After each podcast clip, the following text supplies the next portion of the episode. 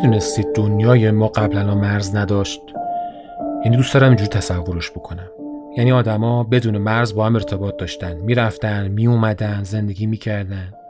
بعد حاکمای مثلا منطقه یک دیدن تو منطقه دو چیزایی هست که اینا ندارن. پس حمله کردن به زور اونا رو به دست آوردن. بعد مدتی دیدن اینجوری نمیشه. جمع شدن ملل کردن گفتن مرز. هر کی هر کی نیست که. بعد همون ملل اومد گفت پاسپورت بعدش هم ویزا. شروع شد حسابی. مکافات. چرا؟ چون جاهای خوب هر جمال همونجاست. اگرم نداری یا بسازش یا بخرش اگه میشه یا با پاسپورت و ویزا و اینا برو اونجا که دوست داری اگر اجازه دادن البته. حالا حساب کن اگر قانع بودن پاسپورت و ویزا و مرز و اینا نبود که.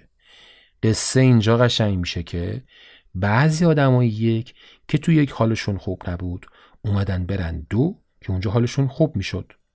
دو اومد گفت بیا خبر نداری مثل این که پاسپورت ویزا پول چیز اقامت اپلای سفارت فلان. اونم که هیچی نداشت. یعنی وضعیت یک جوری بودش که نمی‌تونست داشته باشه. حالا حساب کن تو یک دنبالتن. اون چیزا هم که یک باید بهت بده نداده. این که اصلا خونه و زندگی نداری. همه چیز سوخته توش. خلاصه. این آدم گفت هر جوری هست من باید برم دو. زد به بیابون و رسید دو. آقا از اون به بعد از یک به از پنج به هشت.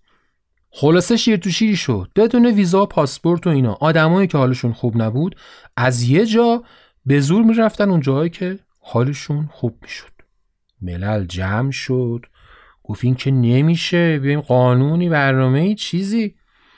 تو ملل تصویب کردن که بعضی آدما بدون اون چیز میزا با یه سری شرایط خاص از یک می‌تونن برن دو. و اون حاکم دو باید به اون یکیه خونه و زندگی و آب و غذا بده. این شد که دنیا جای بهتری شد برای زیستن.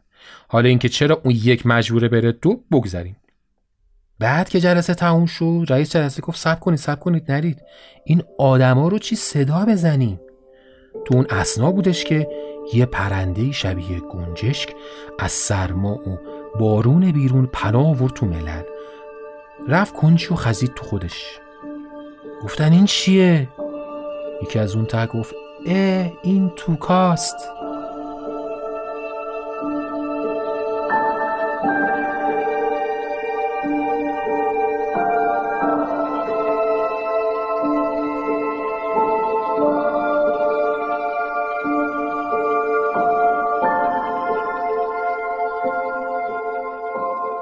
بعد از حدود دو ماه یا بیشتر با اپیزود جدید در خدمتتون هستم مقرر کرده بودم که دوره ارائه و انتشار اپیزودا ماهانه باشه که این عهدم رو شکستم منتهای مرتبه برای رسیدن به یک اتفاق بهتر و اون باز طراحی پادکست بود کاری که اتفاق افتاد شامل طراحی لوگو، طراحی کاورها یعنی باز طراحیشون، راه اندازی و طراحی وبسایت و پیج اینستاگرام و توییتر بود. نه کرونا نگرفتم الحمدلله. البته یه جوری شده اوضاع و متاسفانه البته که انقدر آدمای دور و کرونا می‌گیرن و خوب میشن الحمدلله اکثرشون. آدم میگه که چرا نمی‌گیرم کرونا؟ شاید هم گرفتم. پوستمون کلوف شده و خود عوارض خفه کنه مزمن احتمالا داریم یا اینکه سنسورهای دردم از کار افتاده. در فرایند بازطراحی این پادکست از آرش برحمند عزیز خیلی خیلی تشکر می‌کنم که کمک حال جریان فریلنسرها و استارتاپ هاست. معمولا طراحی وبسایت با میلاد خلیقی زاده بوده. طراحی لوگوی پادکست رو هم مهدی امینی انجام داد و طراحی کاورها و گرافیک پادکست با حسن قاسمی عزیز هست. سعید قرداغلی هم تو انتخاب موزیک و تدوین صدا کمک حالمه. وبسایت ما به آدرس voopodcast.ir و پیج اینستاگرام و کانال تلگرام با هم با همین نام VOO پادکست هست. عرض کنم خدمتتون که حساب توییترمون هم به نام VO پادکست یا عقاید پادکست عقاید یک جغد هست. آیدیش VO پادکسته VOO نیست. چون توییتر اینو اجازه نداد که این اتفاق بیفته. VOO هم آکرونیم مخفف View of an Owl هست یعنی لاتین عقاید یک جغد. تو وبسایت پادکست علاوه بر پخش مستقیم اپیزودها و اطلاعات مربوط به هر اپیزود در بخش جغد بلاک می‌تونید محتوای جالب و مرتبط و مفیدی رو در ارتباط با اپیزودها مطالعه کنید و ببینید. الغرض شما در حال گوش کردن اپیزود شماره سوم پادکست عقاید یک جغد هستید. سلام من داوود علیزاده در نیمه شب یکی از شبهای زیبا و رنجور شهرم تهران در حال ضبط بعضی حرفها برای ثبت در تاریخ هستم.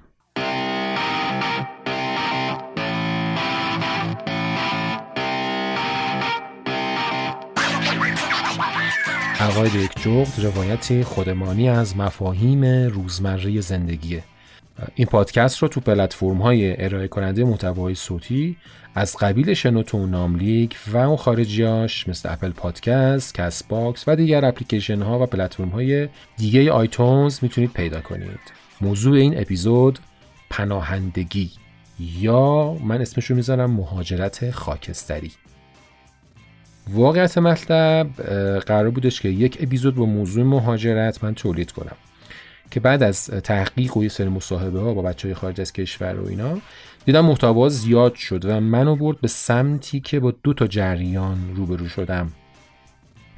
یک سری که قانونی و درست درمون پا میشن میرن اونجا حالا جاب و سرمایه گذاری و تحصیلی و مامانمینا و تمیز و جوراب سفید و ادکلون زده. با هواپیما که یه جورایی می‌تونم بگم مهاجرت سفید که البته انصافا سختی های خودشو داره که راجبش حرف خواهیم زد و یک سری هم روش های غیر قانونی خودشونو به او ور آب میرسونن که البته اونا دیگه ته رنجن که طبق قوانین بین المللی بعد مدتی بعد سپری کردن یه سری مسائلی اقامت اون کشور رو می‌گیرن یا می‌تونن تو اون کشور زندگی کنن. که همون پناهندگیه که ما می‌تونیم اسمش رو بذاریم مهاجرت خاکستری.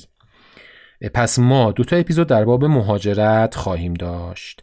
یکی مختص موضوع پناهندگیه و دیگری مهاجرت قانونی یا مهاجرت سفید. این اپیزود همون مهاجرت خاکستریه که موضوع پناهندگی رو ما توش داریم.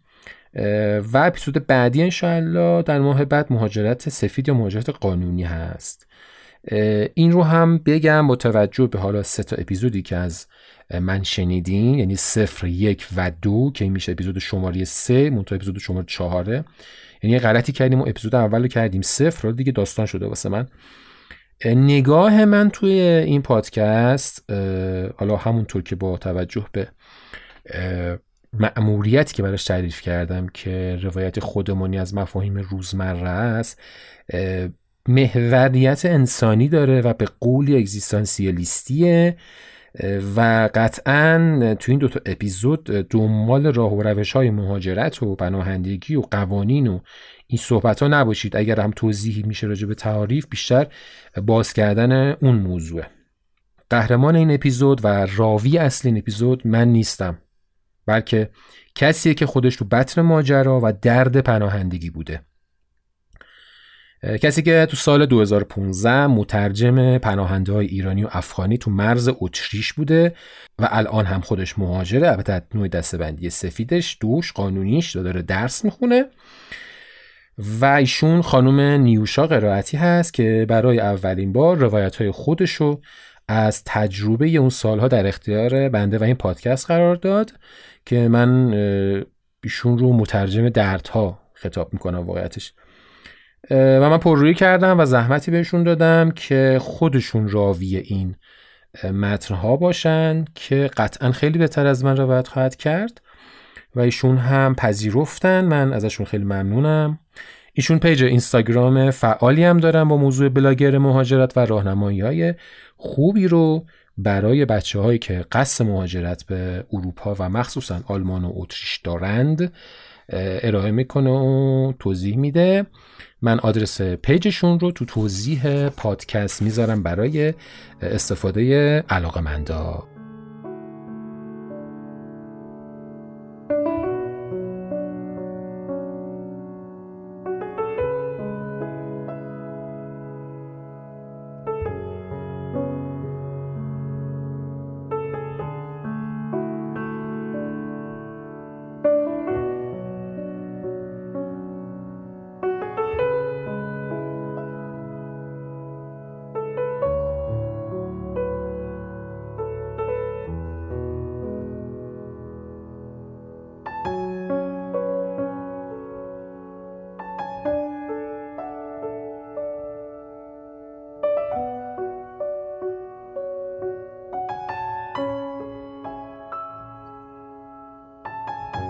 سال 2015 متوجه شدم یکی از ارگانهای خصوصی نیاز به مترجم داره در زبانهای فارسی، دری، پشتو و عربی.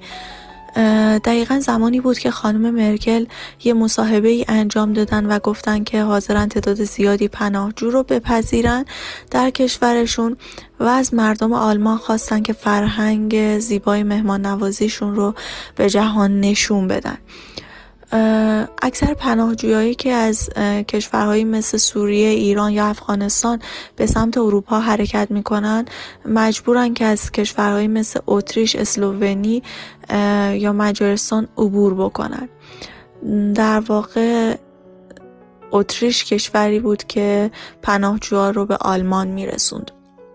به همین دلیل مرزها رو درش رو اصطلاحا باز کردن به روی پناهجوها. خیلی از افراد پیاده بعضیا با ماشین یا قطار به سمت اتریش حرکت داده شدن. اتریش به کمک ارتش و نیروهای در واقع انتظامی خودش اومد مکانهایی رو درست کرد چادرهایی رو برپا کرد به کمک صلیب سرخ و پناهجوها رو وارد کشور کردش. توی اونجا در واقع به اونها کمک می‌کردن که حالا لباسی پتویی خوراکی گرمی نوشیدنی و یا کسایی که بیمار بودن مجروح شده بودن رو بتونن در واقع سرپایی درمان بکنن. دقیقا یادم روزی رو که ما به همراه همکارامون به سمت شپیلفلد یه منطقه مرزی حرکت کردیم که بزرگترین کمپی بود که ایجاد شده بود برای پناهجوها. نزدیک این مرکز که شدیم یک مه و دود قلیزی بالای این کمپ بود لب مرز و فضای واقعا وهم انگیزی بودش. یعنی هیچ کلمه بهتری نمی‌تونم براش به کار ببرم. چادرهایی که به پا شده بود آشغالهایی که این ور ور ریخته شده بود فضای امنیتی که وجود داشت و تعداد فوق العاده زیاد از پناهجوها که اکثرا از سوریه جنگ زده بودند و یا از افغانستان، ایران و هر جای دیگه یادم می‌تونستید اونجا پیدا بکنید.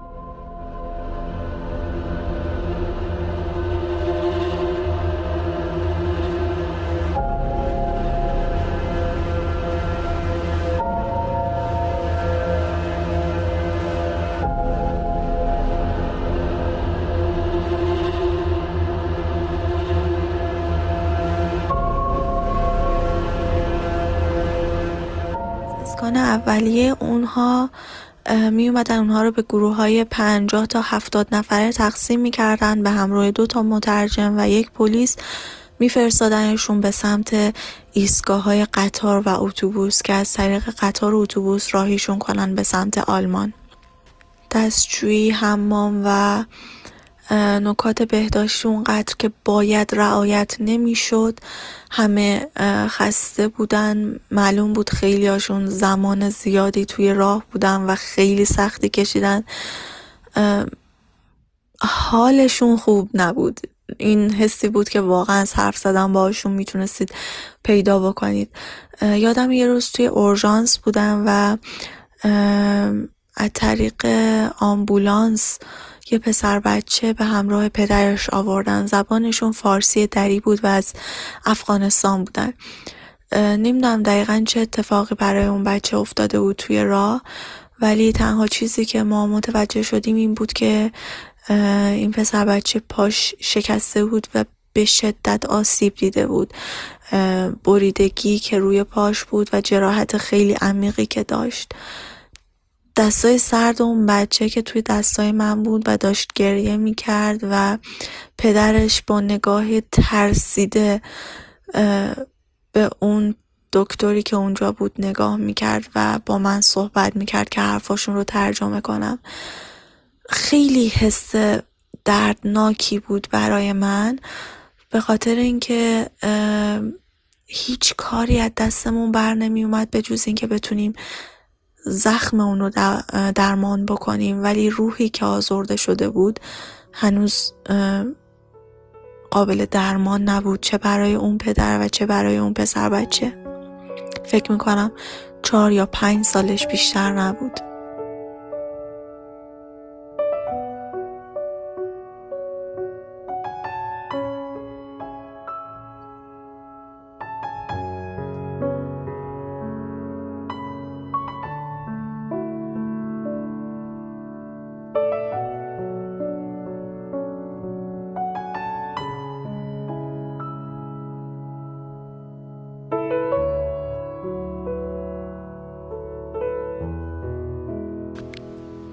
از زنان و دختران تنهایی رو من دیدم و شناختم که توی راه رسیدن از کشور مبدع به کشور مقصدشون دچار خیلی مشکلاتی شدن که حتی فکرش رو هم نمی کردن.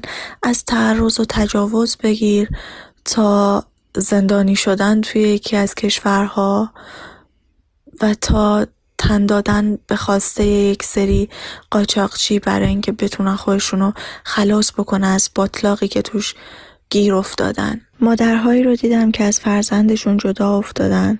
خانواده هایی که همدیگر رو گم کردن و سالهاست نشونی از همدیگه ندارن. توی محل کارم یه برد بزرگی وجود داره که روش پر از عکسه عکس مرد و زن و پر از نشونیه برای پیدا کردن صاحبای اون عکسا باید اون حرفا رو ببوسیم بذاریم کنار. ببخشید شاید توی دوربین من نباید این حرف رو بزنم. ولی اگه کسی اعتقاد نداره جمع کنه از ایران بره. از ایران بره. ایران بره. ولی اگه کسی اعتقاد نداره جمع کنه از ایران بره.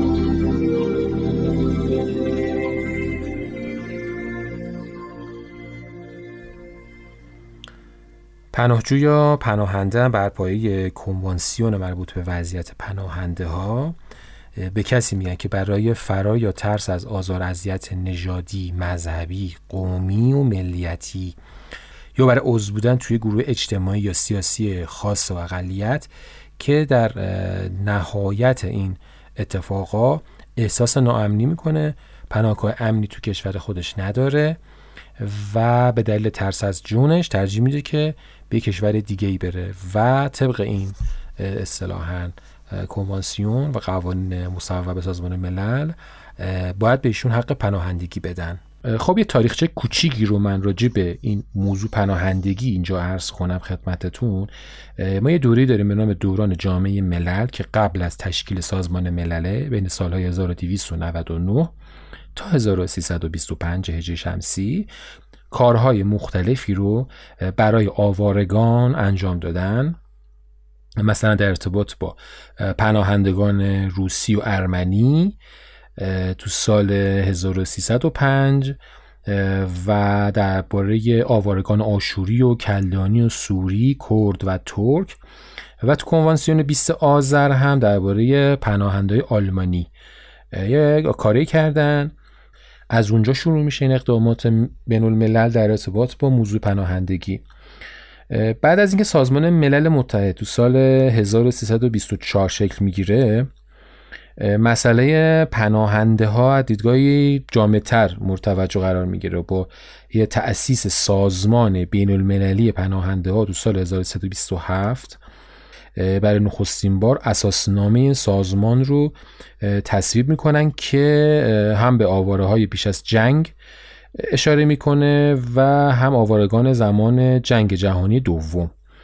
و این اصطلاح به آدمایی تسری میده که نمی‌تونن به هر دلیلی از حمایت دولت مطبوع خودشون برخوردار باشن. در سال 1330 هم یعنی سه سال بعد از تشکیل سازمان بین المللی پناهندگان نهادی تحت عنوان کمیساریای عالی پناهندگان سازمان ملل متحد شکل می‌گیره که جایگزین همون سازمان میشه. باب شبگرد ستون چین پشت گوش پرده هاست جهان آگه شود. بی پرده از رایگان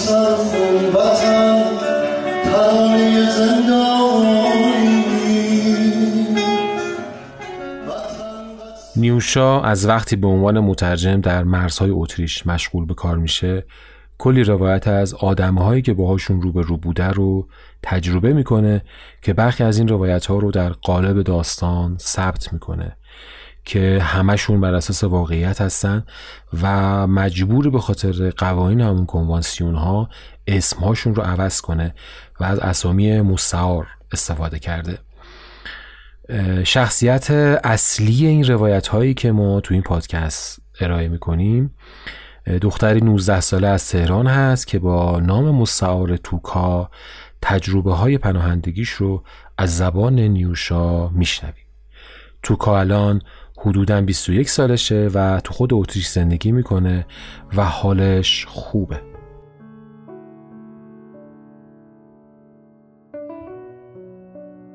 توی مدت روایت های مختلفی رو از آدم های مختلفی شنیدم که بازگو کردنشون به نظر من خالی از لطف نیستش.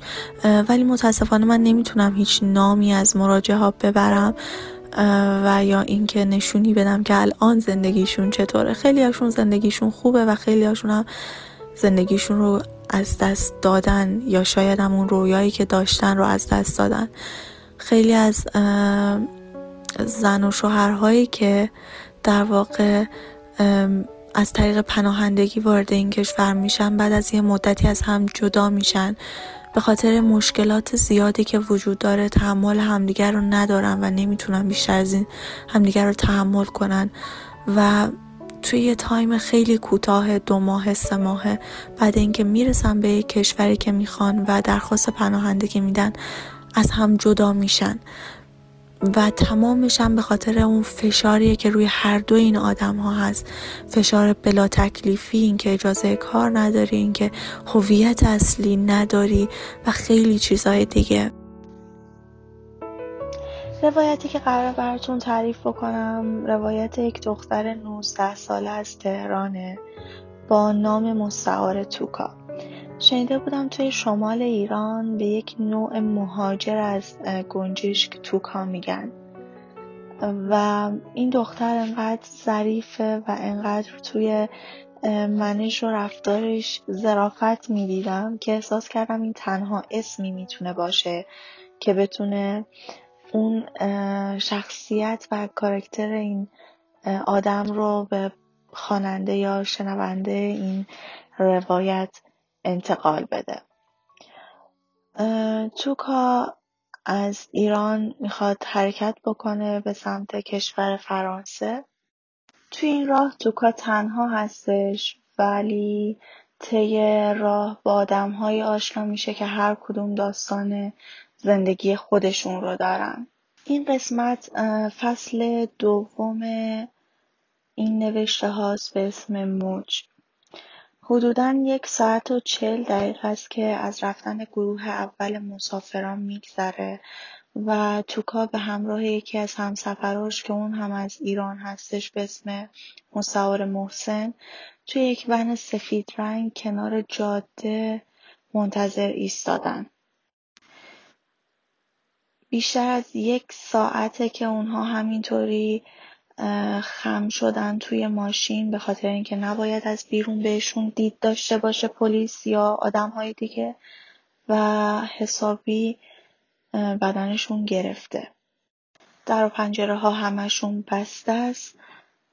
اون نفربر یا قاچاقچی.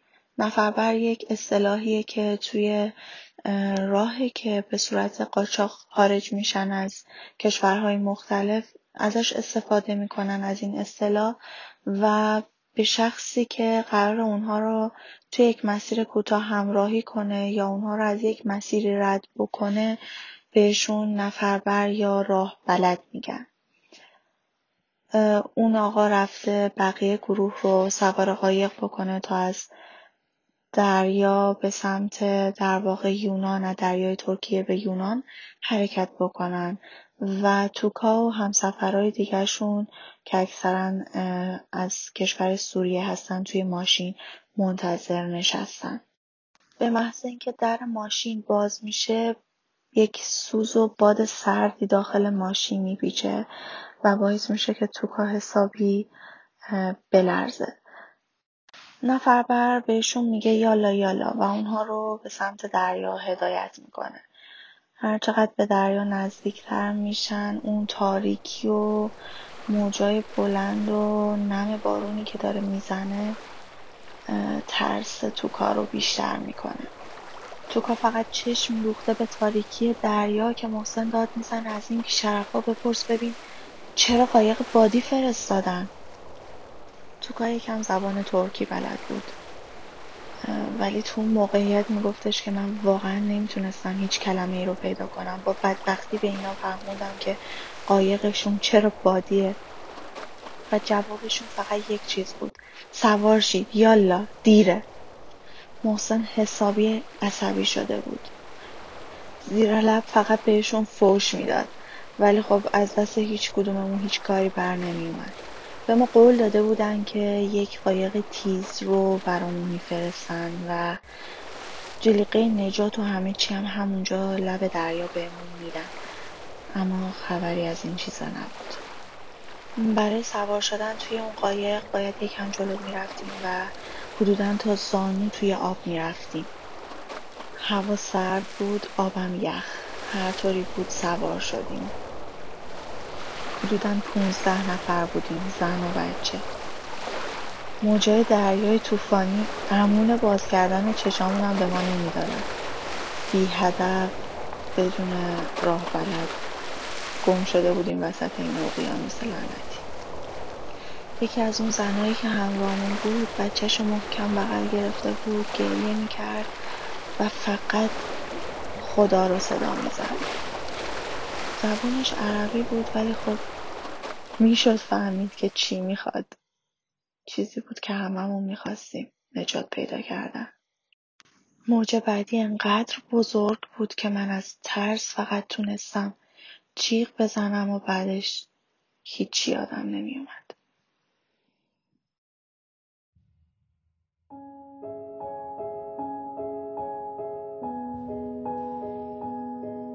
با زنگ زدن گوشام و سیلیای محکمی که به صورتم می‌خورد با یه دم عمیق به هوش اومدم. ترس و استراب میدم تو چنگ گرفته بود و تمام محتویاتش رو بیرون میریم. محسن با نگرانی حالمو می‌پرسید و من فقط می‌تونستم گریه کنم. باد و بارون هر لحظه شدیدتر می‌شدن کنترل کردن اون قایق بادی اصلا کار آسونی نبود. ترس و استراب زیاد و فوبیایی که به آب و دریا داشتن باعث میشه که از حال برم برای بار دوم.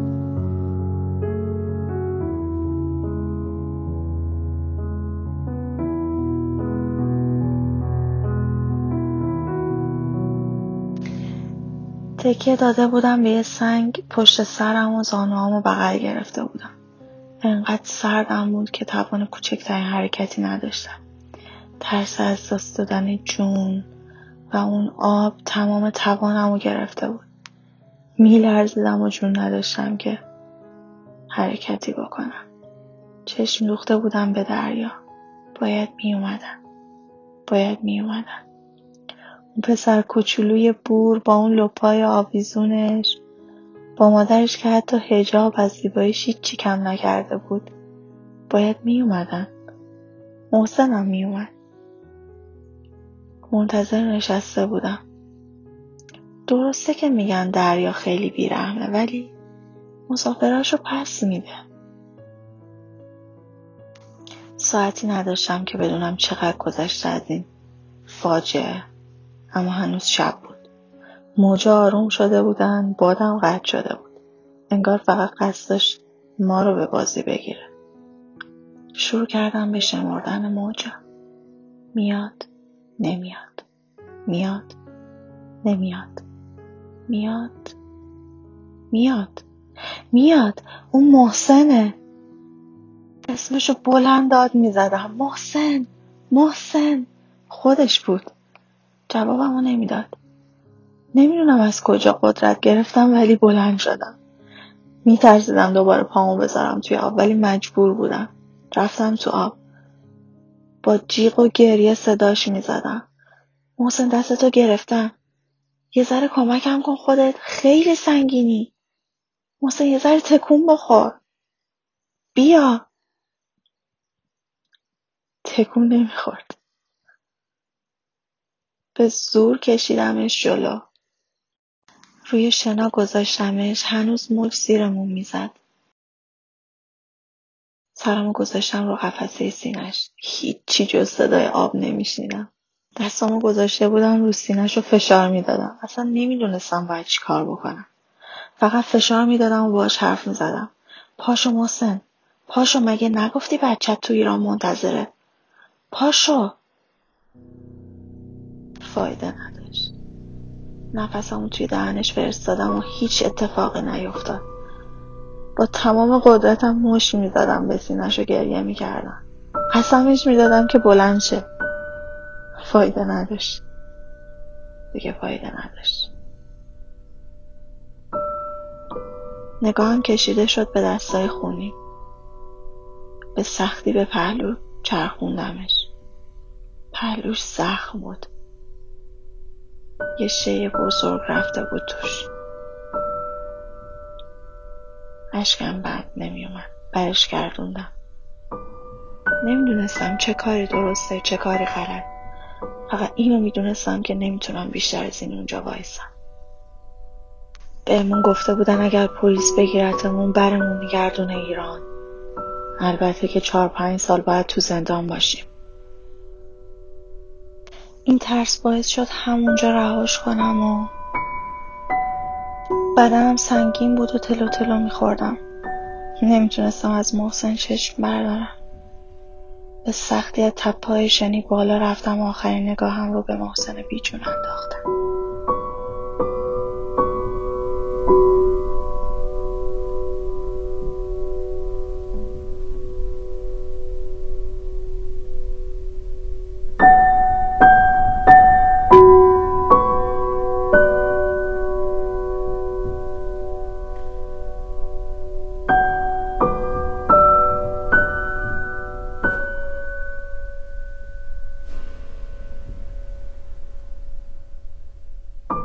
گذراندن کلی اتفاق توی یونان توکا با یه نفر آشنا میشه که قرار میشه کمکش کنه.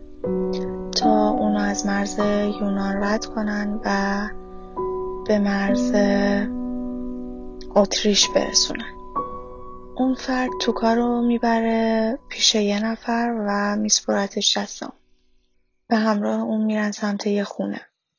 توکا انتظار یه خونه کوچیکو داشته مثلا یه اتاق چون که تو این مدت همش خونه هایی که توش بوده همشون همینطوری بودن کرکسی و یه جورای خونه های داغون واقعا. اما این خونه یکم ترتمیز بوده یکم نوتر بوده و یه راه رو داشته. دست راستشی اتاق بود که توش دوتا مرد بودن. داشتن قلیون میکشیدن و سمت چپش یه اتاق دیگه که توش یه اتاق کوچکتر که دستشویی بود وجود داشت. و توی اتاقم یک خانواده سه نفره افغان زندگی می‌کردن یا اونجا بودند. پسری که اونا اونجا آورده بود یکم سیاه چهره بوده و بهش میخورده که از پاکستان یا هندوستان باشه. به توکا میگه که اونجا توی اون اتاق منتظر بشینه تا صبح زود حرکت کنن به سمت مرز یونان و مقدونیه نگاه کثیفش چیزی نبود که باهاش آشنا نباشه. خوشبختانه یا بدبختانه می‌گفت روزی هزار بار با هر نوع پوشش و ظاهری که بودم نگاه هرز آدما رو لمس کردم. توی اون اتاق یه کاناپه بوده کوله رو محکم بغل می‌کنه و روی کاناپه میشینه. حسابی خسته بوده و ترجیح میدادش که زمانی که بقیه بیدار هستن اون بخوابه. به همین خاطر کاپشنشو در میاره زیر سرش مثل بالشت می‌ذاره و کوله پشتیشو به بغل می‌گیره و سعی می‌کنه که بخوابه. صدای اون بچه و نق زدن شروع میشه. بوی قلیون و صدای قلقله ذهن درگیرش و صحنه نقالی ای می‌کنه که تا به حال مثلش رو هم ندیده و نشیده بود. مثال تهمینه شده بود که برای فرار از این حال و هوای گس فقط گردآفرید می‌تونست کمکش کنه. توی همین فکر و خیالها خوابش می‌بره. تعریف می‌کنه که با حس سنگین شدن صورتش و سخت شدن نفس کشیدنش چشمامو باز می‌کنم چند ثانیه طول می‌کشه تا موقعیتمو تشخیص بدم اما به محض دیدن چهره اون پسر سیاه چرده پاکستانی بالای سرم تمام چیزا یادم میاد.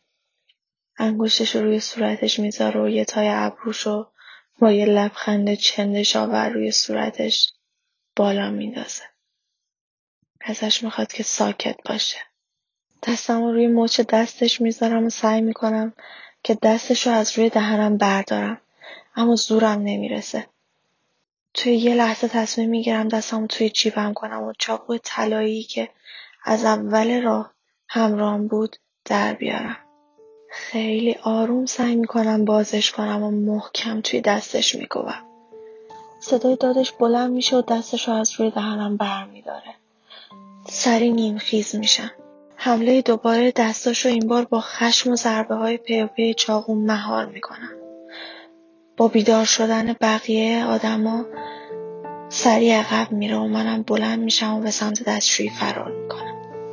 پشت در دستشویی رو زمین میشینم. نفسم به شما رو افتاد و به دستای خونیم نگاه می‌کنم. تمام چاقوم خونی شده. کاش می‌تونستم تمام اینا رو بالا بیارم.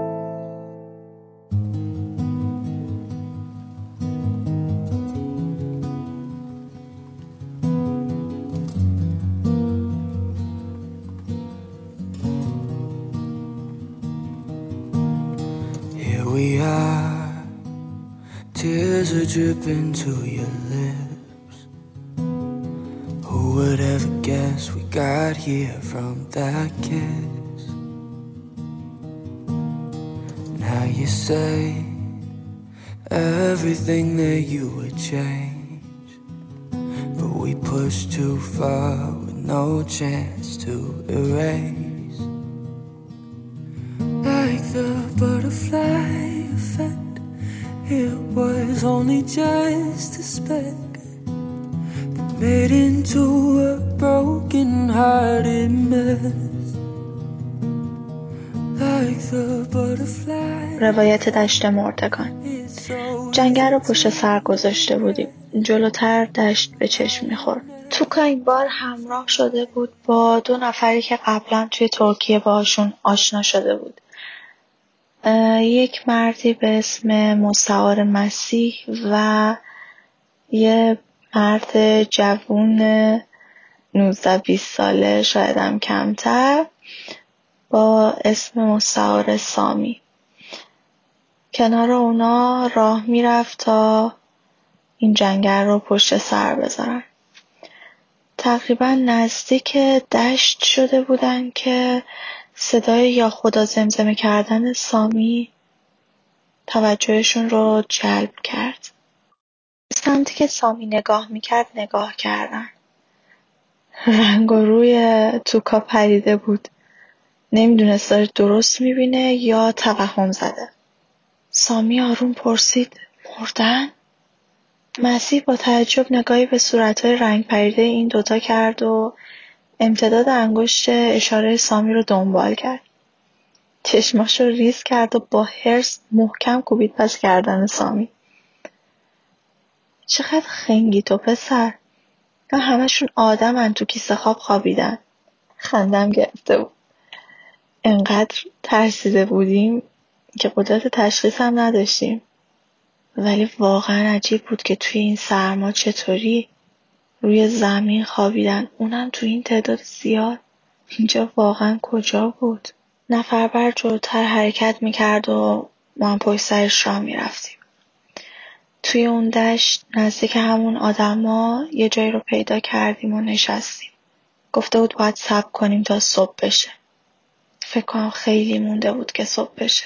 مسیح تو تمام این مدت جای خانواده دوست و هر چیز دیگه ای رو برای این دو نفر پر کرده بود. ساعت خیلی خوبی رو توی ترکیه با هم داشتن. در کنار تمام اتفاقات بدی که پشت سر گذاشته بودن. آفتاب اونقدر داغ و مستقیم بود که نمی‌شد بیشتر از این سر جامون بمونیم. کم و بیش بقیه هم بیدار شده بودن. با روشنتر شدن هوا بهتر می‌شد اطراف و دید.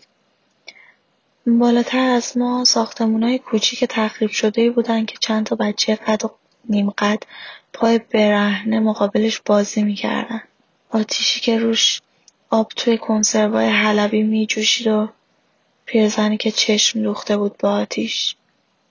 اینجا انگار آخر دنیا بود. باورم نمی‌شد تو جایی که حرف از انسان دوستی و حقوق بشر زده میشه چطور امکان داشت این افراد اینطور راحت و بدون کوچکترین امکاناتی رها بشن؟ برای پرسیدن آدرس دستشویی به پیرزن نزدیک شدم. اهل افغانستان بود با پسر و عروس و نوه‌هاش هشت ماهی بود که لب مرز تو این خرابه ها زندگی می‌کردن. من و مسیح فقط سکوت کرده بودیم با دیدن این حجم از بدبختی و آوارگی. توکا همیشه می‌گفت ما گرون فروشترین موجودات بودیم برای بهای آزادی.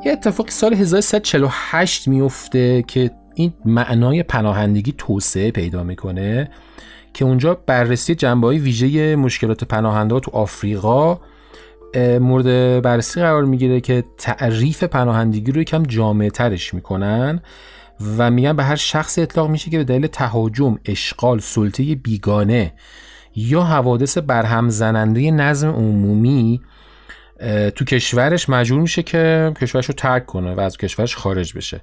لذا این آدم هر جوری بدون هم پاسپورت و قصه ویزا و اینا خودش رو برسونه به یک کشور دیگه اصطلاحا بهش میگن پناهجو و اون کشور مقصد باید بهش پناه بده باید بهش امکانات و این صحبت رو بده. حالا اینکه میدن یا نمیدن بحث دیگه ای هست موارد شمول پناهندگی هم دوباره توسعه پیدا می‌کنه یا همون به زبان دیگه ای می‌تونیم اونو مطرح کنیم. میگه درباره اشخاصی به کار برده میشه که از سرزمین و کشور خودشون آواره شدن. حالا به هر دلیلی که عرض کردم. و گاهی به اشخاصی که تو کشور خودشون باقی موندن یا به رغم خروج از کشورشون در حمایت دولت مطبوع خودشون قرار دارن هنوز. که اینا بین بینا میگن پناهنده ملی یا آواره بهشون اطلاق میدن. یه طرف تو دولت خودش هم هست ولی بهش میگن پناهنده. دیگه خیلی جالب و قشنگ داره میشه. البته یه سری استثناها هم سازمان ملل داره که هر کسی سرشون اندازه پایین باشه بره پناهندشه که بهش میگن عدم شمول حقوق و امتیازات پناهندگی که کارهایی مثل ارتکاب جرایم غیر سیاسی ارتکاب جرایمی بر ضد صلح جنایت نسبت به آدم و انسان ها جنایت جنگی یا جرایمی رو بر خلاف اهداف اصول منشور ملل انجام بده کسی دیگه نمی‌تونه پناهنده بشه. مثلا آی خاوری قطعا پناهنده نیستیشون دیگه با عرق جبینش قطعا رفته اونجا ویلا و خونه و زندگی خریده. دیگه پناهنده هم نیست. اصلا قبلا اقامتش داشته البته یه سابقه از پناهندگی هم من تو ایران مطرح کنم خدمتتون. واقعیت مطلب آماری از پناهجوها با ملیت ایرانی در قبل از انقلاب سال 57 وجود نداره. چون فکر می‌کنم مثلا پناهنده ما نداشتیم چون شاید می اومدن به ایران پناهنده می شدن به معنایی دلیلی نداشته. اما دلیلش اینه که واقعاش آماری ثبت نشده. چون فکر می‌کنم مثلا کمونیست ها تو اون دوران می‌تونستن پناهندگی سیاسی بگیرن به معنایی. اما از سال 1980 میلادی آمارای پناهجو ایرانی با ملیت ایرانی وارد داده های کمیساریای عالی سازمان ملل متحد میشه که بر اساس این آمار اون سال 217 هزار نفر با ملیت ایرانی ثبت میشن به عنوان پناهنده. و طبق آمار همین کمیساریا شمار پناهنده ایرانی از سال 1388 روند رشد شدیدی رو پیدا می‌کنه و از سال 95 هم خیلی بی سابقه میشه. من اینجا سلامی عرض می‌کنم خدمت آقای احمدی نژاد. از سال 1980 که هم حدود 1358 خودمون میشه 90 درصد پناهنده ایرانی درخواست پناهندگی خودشون رو در دوازده کشور ثبت کردن که آلمان بیشترین شمار پناهنده ایرانی رو پذیرفته. که میانگین اون 33 هزار نفر در سال بوده پس از اون ترکیه و بریتانیا و عراق، آمریکا، استرالیا، سوئد، اتریش، هلند، کانادا و فرانسه بودن. معمولا ایرانی ها درخواست پناهندگی خودشون رو تو ترکیه ثبت می‌کنن و کشورهای دیگه میرن.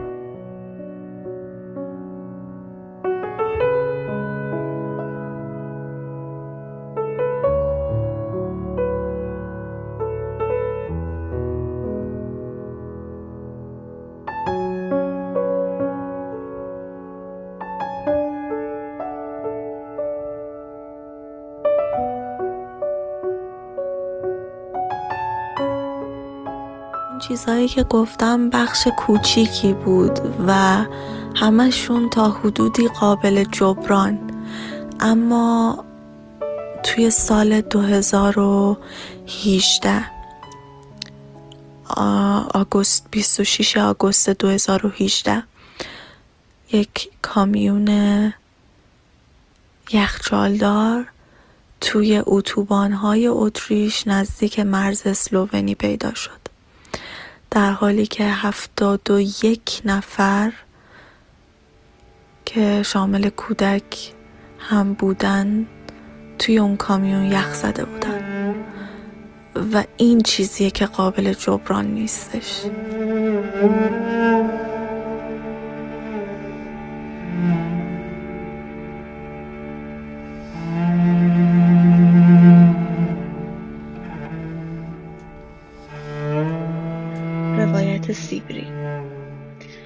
ماشین در حالی حرکت کرد که من تمام قد چشم شده بودم.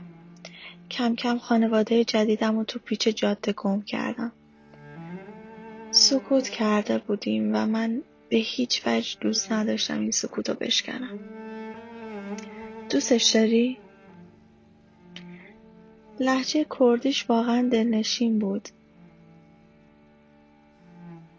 نگاهی بهش کردم گفت شوهرتو میگم. عاشقشی؟ مسیح به خاطر اینکه اتفاقی برام نیفته به این نفر بر که خودش رو به ما دیب و اهل کردستان معرفی کرده بود گفته بود که همسر منه. نگاش کردم و صادقانه ترین حرفم رو توی این روزها بهش گفتم. آره. گفت مرد خوبیه. تو این راه همه فقط به فکر خودشونن. ولی اون مرد خیلی خوبیه. بهش گفتم می‌دونم. نگاهی بهم کرد و گفت نگران نباش. من انقدر رو که شما فکر می‌کنید حیوان نشدم. به محض اینکه این زن رو تحویل بیمارستان بدیم میبرمت پیشش. یک ساعتی می‌شد که حرکت کرده بودیم. کمی جلوتر کامیونی به چشم می‌خورد. این کامیونی که قرار باهاش برید فرانسه. همین جمله کافی بود تا رنگش، پلاکش، مدلش و بقیه جزئیات کامیون رو ناخداگاه توی ذهنم ثبت بکنم. دیگه وارد شهر شده بودیم. میرم سمت بیمارستان این زن رو کنار خیابون پیدا کردیم و منو تو دوستیم از کشور اسلوونی اومدیم حرفای منو می‌فهمی؟ بهش گفتم آره فهمیدم خوبه سعی کن صحبت نکنی. من خودم جمع جورش می‌کنم. کاملا عادی رفتار کن. باشه؟ باشه. تحویل دادن اون زن باردار سخت از این حرفا بود و بیشتر چیزی که فکر می‌کردیم طول کشید. دیپ به قولش عمل کرد. به سمتی حرکت کردیم که گفته بود کامیون منتظرمونه. اثری از کامیون نبود. پیاده شد. با مرد جوانی دست داد و چیزایی به هم گفتن. دیپ بهم گفت که دیر رسیدیم و اونا مجبور شدن که حرکت کنن. ازم خواست که همراه این مرد به سمت گروهی که جلوتر ایستاده بودن برم نمی‌دونم چی توی چهرم دید که گفت من به قولم عمل کردم نترس قسم می‌خورم عقلم می‌گفت دروغ میگه و حسم می‌گفت تو کلام و نگاهش صداقت موج می‌زنه چاره ای نداشتم جز اعتماد. تشکر کردم و همراه مرد شدم. از وسط مزرعه پر از اسب رد شدیم. دقیقا از بین اسبهایی که خوابیده بودن و بعضیاشون هم بیدار چشم دوخته بودن به ما. کمی دورتر صفی سی تا چل نفره از آدم ها رو دیدم که به محض رسیدن ما از زمین بلند شدن و حرکت کردن. دقیقا یک ساعت و نیم گذشته بود.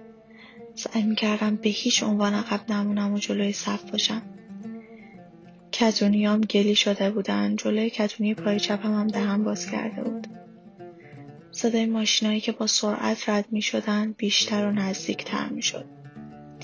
یکی از زنایی که جلودار صف بود بطری آبش که خالی شده بود رو با هرس روی زمین جا گذاشت.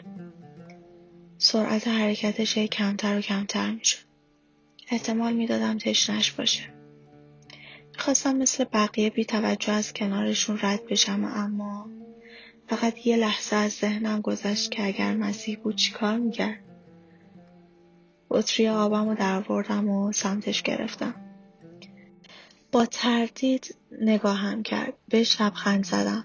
آب و گرفت آروم گفت شکرن.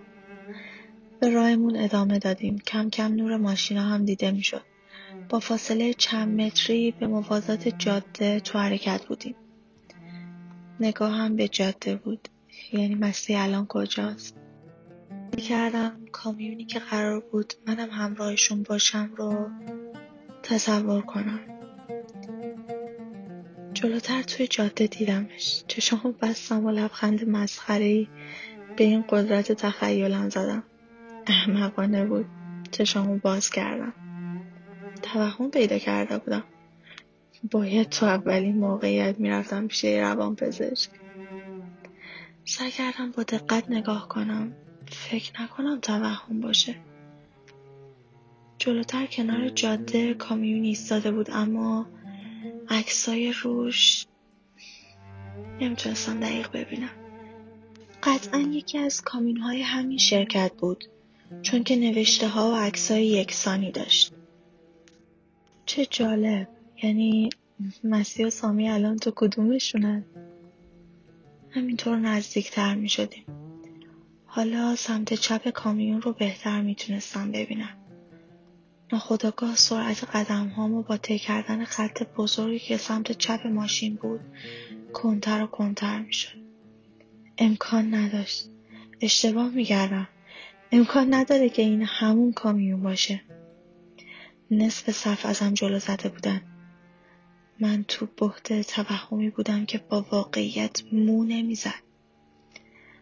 نفر بر نزدیکم شد و پرسید حالم خوبه؟ کمک می‌خوام یا نه؟ با انگوش به کامیون اشاره کردم و پرسیدم اون کامیون رو می‌بینی؟ می‌خواستم مطمئن بشم که واقعا وجود داره. گفت آره چیزی شده. گفتم مطمئنی؟ گفت آره زود باش ممکنه کسی از توش بیرون بیاد و لو بریم. دستتو بده منو را بیفت. ازم می‌خواست باش برم.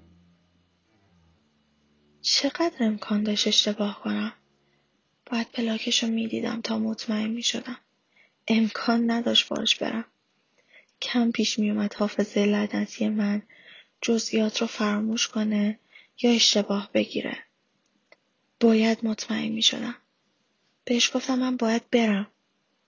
چی میگی؟ را بیاف. عقب افتادیم. زود باش. من باید برم سمت ماشین. شوهرم اونجاست. دیوونه شدی؟ را بیاف بهت میگم. تو دردسر میندازیم. دروغ نمیگم. قسم می‌خورم. باید مطمئن بشم. دستمو گرفت و بازور منو سمت بقیه کشوند.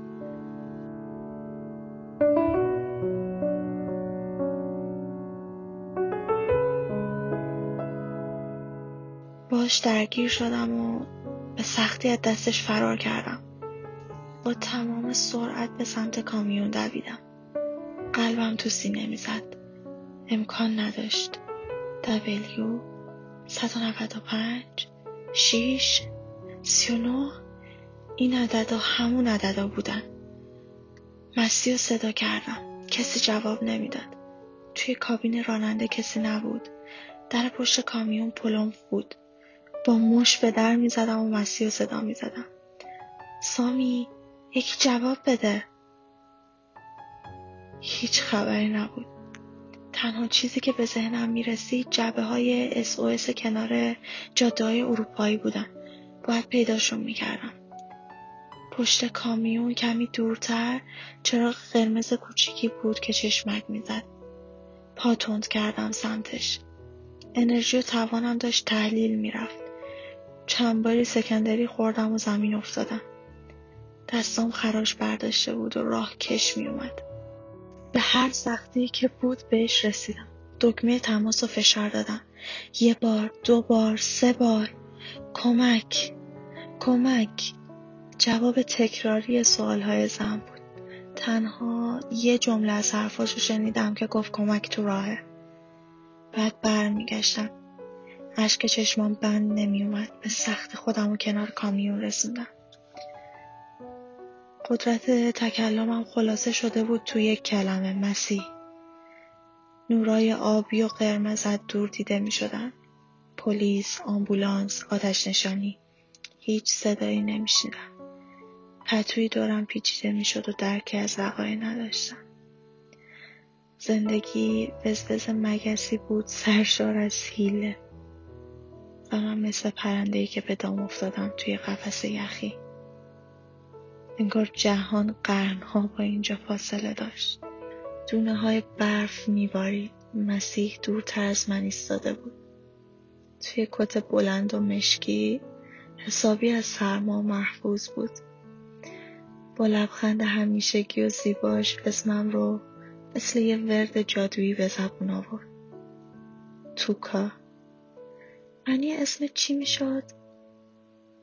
بهش گفتم گنجیشک ولی تو این سرما هیچ گنجیشکی رو جز من پیدا نمی کنی. پس خودم گنجیشک میشم. نگاش کردم. آره اون وقت دوتایی کوچ می‌کنی به یه منطقه گرم سیر. اسمم دوباره ورد جادویی شد با نفسهای مسیحاییش و این بار پایین کتش تبدیل شد به توکاهای کوچیک که به پرواز در می اومدن. کم کم تمام اون خانواده بزرگی از توکاهای مهاجر شد و در مقابل چشمای من کوچ کردن. این به زندگی شبیه نبود. اگر اسمی برای همه اینها وجود داشت فقط تئاتر بود.